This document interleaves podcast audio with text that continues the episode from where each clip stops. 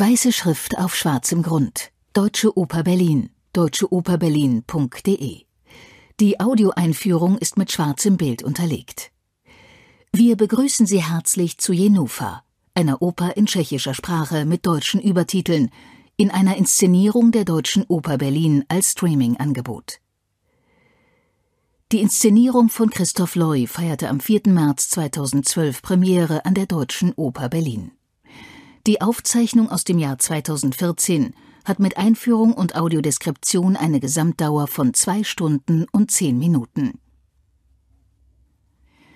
Die Handlung in einem Dorf irgendwo in Mähren. Zwei Söhne hatte die alte Borja, die Besitzerin der Mühle, und beide starben frühzeitig, beide Opfer ihrer Alkoholsucht.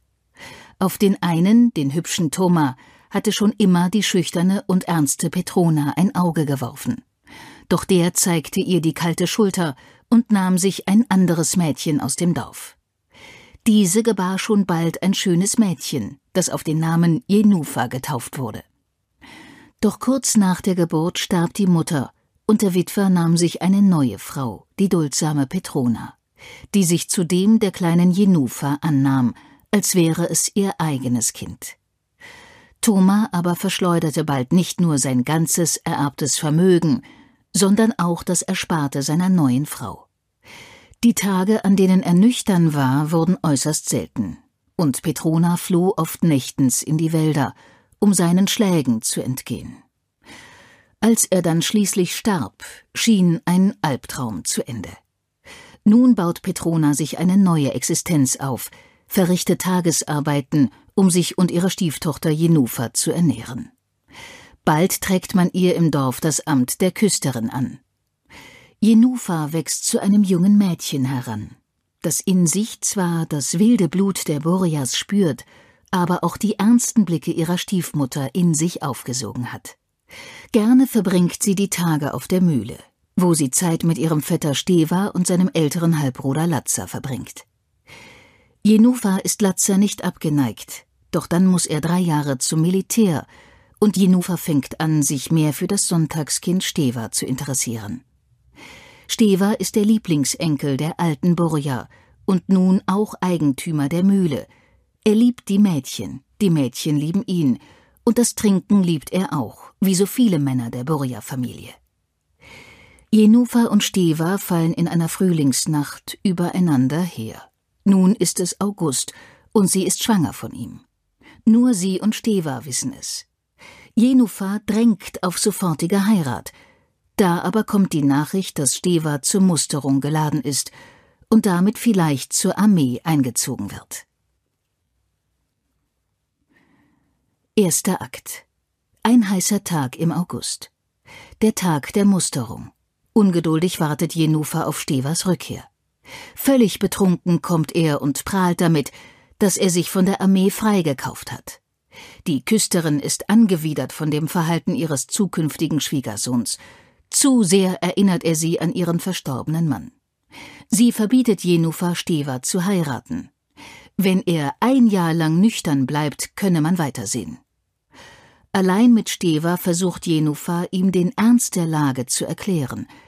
Doch er weicht aus, spricht nur von Jenufas schönen, apfelgleichen Wangen und lässt sich von der Großmutter nach Hause geleiten, um seinen Rausch auszuschlafen.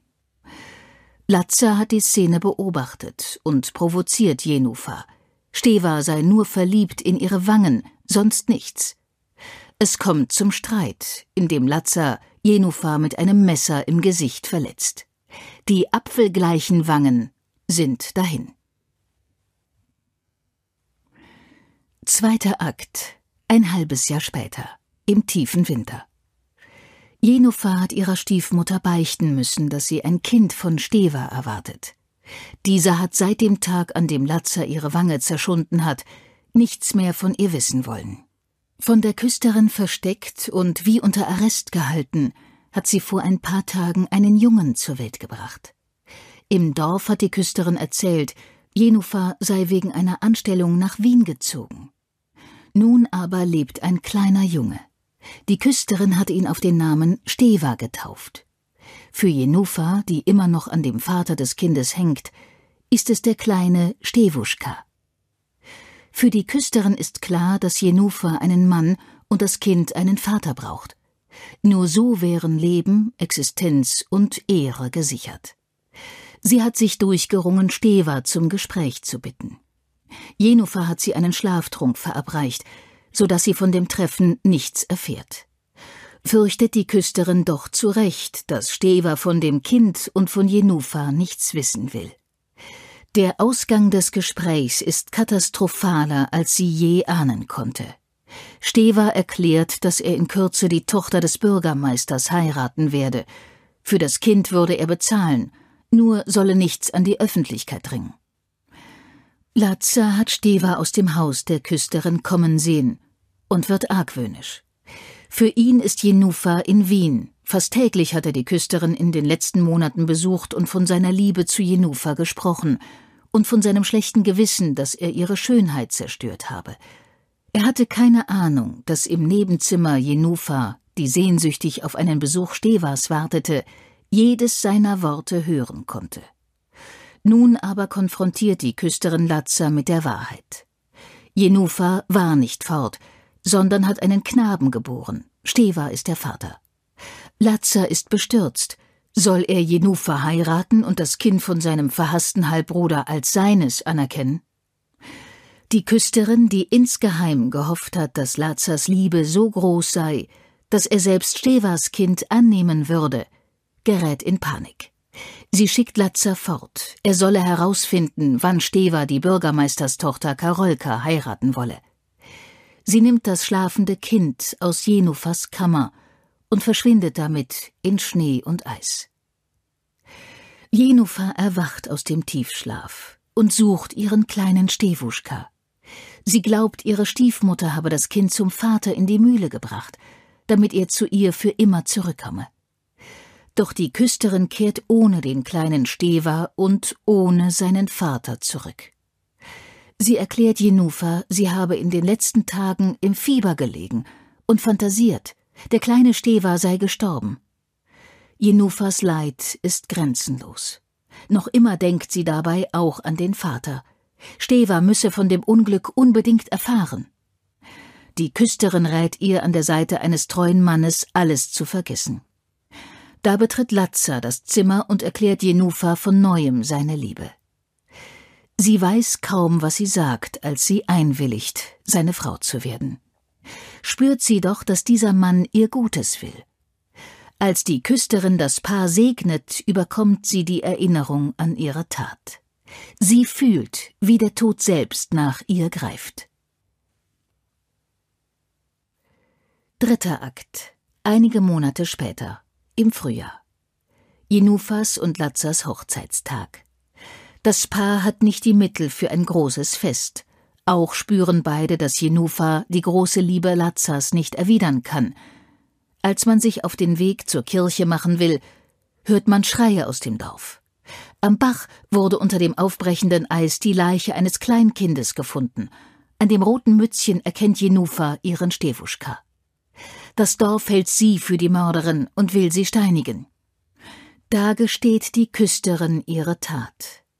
Sie habe Jenufa vor Schande bewahren wollen, zutiefst aber ihren eigenen Ruf wahren wollen. Sie habe mehr sich selbst als Jenufa geliebt. Steva, der Vater des Kindes, schweigt zu all dem. Jenufa erkennt, dass die Worte der Küsterin aufrichtig sind, erkennt, wie nah schuldig und unschuldig beieinander sind, wie schwer das Leben prüft. Sie bittet um Gnade für die Frau, die ihr tiefstes Leid zugefügt hat, da doch der Erlöser auch auf sie herabblickt. Die Küsterin stellt sich dem Gericht. Lazza kann Jenufa nicht alleine lassen. Sie will ihm seine Freiheit wiedergeben, sie wäre keine Braut für ihn. Aber eins solle er doch wissen, er sei der beste Mensch, dem sie je begegnet sei.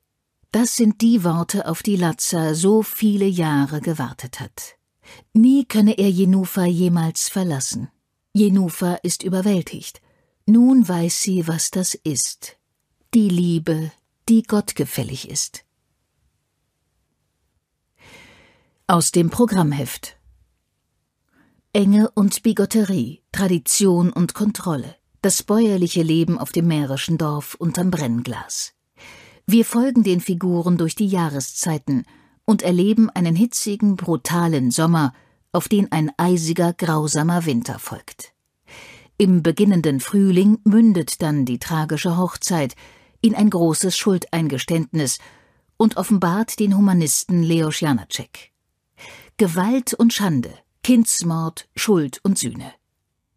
All das will uns der Komponist vor Augen und Ohren führen, der unbeherrscht Aufbrausende, der bei seinen Landsleuten in Ungnade gefallen war, nachdem er sich abfällig über Smetana geäußert hatte.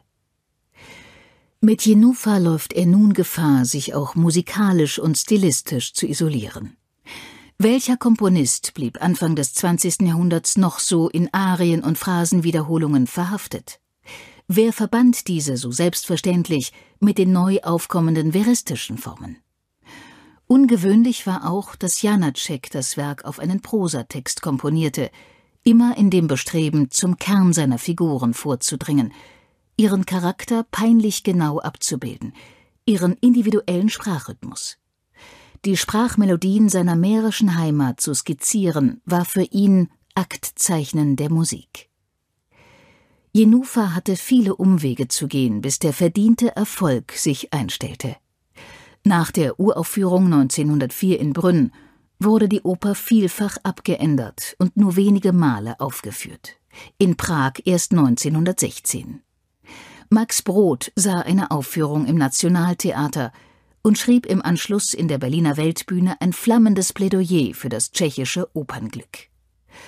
Als Leos Janacek eines darauffolgenden Sonntags den Schriftsteller aus dem Bett klingelte und ihn überredete, Inufa ins Deutsche zu übersetzen, muss dies seine letzte Hoffnung gewesen sein, mit Hilfe seines bekannten Fürsprechers ein breiteres Publikum für das kühne Werk zu interessieren. Der Plan ging auf. Nach Aufführungen in deutscher Sprache in Wien und Köln 1918 folgte 1924 die Berliner Erstaufführung. Von hier aus ging das Stück um die Welt. Bei der Inszenierung der Deutschen Oper Berlin, die Sie sehen und hören werden, handelt es sich um die tschechische Fassung mit deutschen Übertiteln. Musikalische Leitung Donald Runnicles, Inszenierung Christoph Loy, Bühne Dirk Becker, Kostüme Judith Weihrauch. Licht Bernd Purkrabeck. Choreografische Mitarbeit Thomas Wilhelm. Dramaturgische Mitarbeit Christian Arseni. Chor William Spalding. Es singen Hanna Schwarz als die alte Borja. Ladislav Elgar als Steva Borja. Will Hartmann als Latzer Klemen. Jennifer Lamor als die Küsterin Borja. Michaela Kaune als Jenufa. Simon Pauli als Altgesell. Stephen Bronk als Bürgermeister, Nadine Sekunde als Frau des Bürgermeisters, Martina Welschenbach als Karolka, Jana Kurozowa als Barena, Alexandra Hutton als Jano, Fionnuala McCarthy als Magd und Chor und Statisterie der Deutschen Oper Berlin. Es spielt das Orchester der Deutschen Oper Berlin, bestehend aus drei Flöten, drei Oboen, drei Klarinetten, drei Fagotten, vier Hörnern, zwei Trompeten, drei Posaunen, eine Tuba, eine Pauke, ein Schlagzeug, eine Harfe, 14 erste Violinen, zwölf zweite Violinen, zehn Bratschen, acht Violoncelli und sieben Kontrabässe. Es folgen die Figuren und Kostümbeschreibungen. Jenufa. Sie ist mittelgroß, schlank, hat schulterlanges blondes, gewelltes Haar und kleine blaue Augen. Jenufa trägt weiße Perlenohrstecker, ihre Lippen sind rot geschminkt. Im ersten Akt besteht ihre Kleidung aus einem roten Trägerkleid und roten Pumps. Im zweiten Akt trägt sie ein roséfarbenes Nachthemd mit Spitze, dazu eine hellgraue Strickjacke. Im dritten Akt hat sie ein eng tailliertes schwarzes Trachtenkleid mit langen Ärmeln und bodenlangem Rock an. Ihre Schnürstiefeletten sind ebenfalls schwarz. Die Küsterin Burja ist die Stiefmutter von Jenufa und die Schwiegertochter der alten Burja. Die Küsterin ist groß, schlank und hat ausdrucksstarke braune Augen. Ihr kurzes dunkelbraunes Haar ist gewellt und nach hinten gekämmt. Im ersten Akt trägt sie einen grauen Rock mit passender Kostümjacke, darunter ein schwarzes Oberteil. Im zweiten Akt besteht ihre Kleidung aus einem schwarzen Rollkragenpullover, einer schwarzen Wollhose sowie einem schwarzen Pelzmantel. Im dritten Akt trägt die Küsterin den Mantel über dem grauen Kostüm. Während des gesamten Stückes hat sie schwarze Stiefel an und eine schwarze Handtasche bei sich. Die alte Borja ist die Schwiegermutter der Küsterin. Sie ist klein und zierlich, ihr knapp schulterlanges glattes Haar ist rotblond. Sie trägt violetten Lippenstift, ihre Augen sind mit violettem Lidschatten geschminkt, die Brauen schwarz nachgezogen. Ihre Kleidung besteht aus einem blaugrünen Kostüm mit langem Rock und passender Jacke, dazu trägt sie eine hellgrüne Bluse und blaue Pumps. Im dritten Akt trägt sie ein petrolfarbenes Kostüm mit Rock und Jacke, dazu eine cremefarbene Bluse. Steva Borja ist der Lieblingsenkel der alten Borja. Er ist groß, schlank, hat blaue Augen, kurzes graumeliertes Haar und einen gestutzten Bart. Steva trägt einen grauen Fischgrätanzug, darunter ein weißes Hemd mit grauer Krawatte. Im zweiten Akt komplettiert eine Weste den Anzug, im dritten Akt trägt er statt der Krawatte eine Fliege und zusätzlich eine Brille. Seine Lederschuhe sind schwarz. Latzer Klemen ist der Halbbruder von Steva. Er ist kräftig gebaut, hat blaue Augen und kurzes, dunkles Haar. Im ersten Akt trägt er ein weißes Unterhemd, eine beige Arbeitshose mit Hosenträgern und braune Stiefel. Im zweiten Akt ein weißes Hemd, braune Krawatte, eine hellbraun gestreifte Hose und braune Schnürstiefeletten. Darüber trägt er einen grauen Wintermantel und braune Wollhandschuhe. Im dritten Akt besteht seine Kleidung aus einem schwarzen Kord-Dreiteiler mit Einstecksträußchen und einer schwarzen Krawatte zum weißen Hemd sowie schwarzen Schuhen. Der Altgesell ist groß, sportlich und hat kurzes braunes Haar. Zu einem weißen Hemd mit schmalen Streifen trägt er eine braune Weste und Hose sowie schwarze Stiefel. Der Bürgermeister ist mit einem blauen Nadelstreifenanzug mit hellgrauem Hemd und schwarzen Schuhen bekleidet. Im ersten Akt trägt er eine blaue, im dritten Akt eine lila Krawatte sowie ein lila Einstecktuch. Sein graues Haar ist nach hinten gekämmt. Er hat einen Kinn- und Oberlippenbart sowie Koteletten. Die Frau des Bürgermeisters trägt ein fliederfarbenes langes Kleid und Pumps, im dritten Akt dazu eine braune Pelzdola. Ihr halblanges hellblondes Haar ist nach hinten geföhnt. Karolka ist die Tochter des Bürgermeisters. Sie ist schlank und hat blondes Haar, das hinten zusammengesteckt ist. Dazu trägt sie Perlenohrringe und roten Lippenstift. Ihre cremeweiße Kleidung besteht im ersten Akt aus einem Blazer mit Stickereien und Oberteil, einem Wollrock und Riemchenschuhen. Im dritten Akt trägt sie ein weißes Kleid mit Petticoat und weißer Pelzdola. Barena hat im ersten Akt ein dunkles Blümchenkleid mit einer schwarzen Strickjacke, einer schwarzen Strumpfhose und braune Stiefel an. Im dritten Akt eine Tracht mit einem taillierten cognacfarbenen Oberteil, einem langen schwarzen Rock sowie schwarzen Schnürstiefeletten. Ihr blondes Haar ist zum Zopf geflochten. Jano ist klein und hat eine graue Schiebermütze auf dem Kopf. Zu einer grauen Hose und einem blaugrauen Hemd trägt er eine blaue Weste mit hellblauer Jacke. Im dritten Akt eine dunkelblaue Fliege und einen blauen Polunder mit dunkelblauer Jacke. Seine Stiefeletten sind braun. Die Magd hat blondes Haar, das zu zwei Zöpfen geflochten ist. Sie trägt ein einfaches blaues Kleid mit weißem Rüschenkragen, dazu eine weiße Strumpfhose und schwarze Pumps. Die Dorfmädchen haben im ersten Akt Sommerkleider in verschiedenen Farben und Mustern an, im dritten Akt taillierte Trachten mit schwarzen Röcken und langärmeligen Blusen, in dunklen Lila, Grün und Cognactönen, dazu schwarze Schnürstiefeletten. Die Rekruten sind in graue Anzüge und helle Hemden gekleidet. Die Leute aus dem Dorf tragen im dritten Akt lange Mäntel, Winterjacken, Mützen und Schals. Wir beschreiben Ihnen nun das Bühnenbild. Für Jenufa ist die Bühne der Deutschen Oper Berlin in einen vorderen und einen hinteren Bereich geteilt. Auf der Vorderbühne steht eine zum Publikum hin offene Box aus weißen Wänden und einer weißen Decke. Der Boden besteht aus weißen Holzdielen. In der Mitte steht ein kleiner weißer Holztisch mit brauner Tischplatte. Die Schmalseite zeigt zum Publikum. Rechts daneben ein einfacher weißer Stuhl. Zu Beginn des ersten Akts stellt die Box eine Gefängniszelle dar.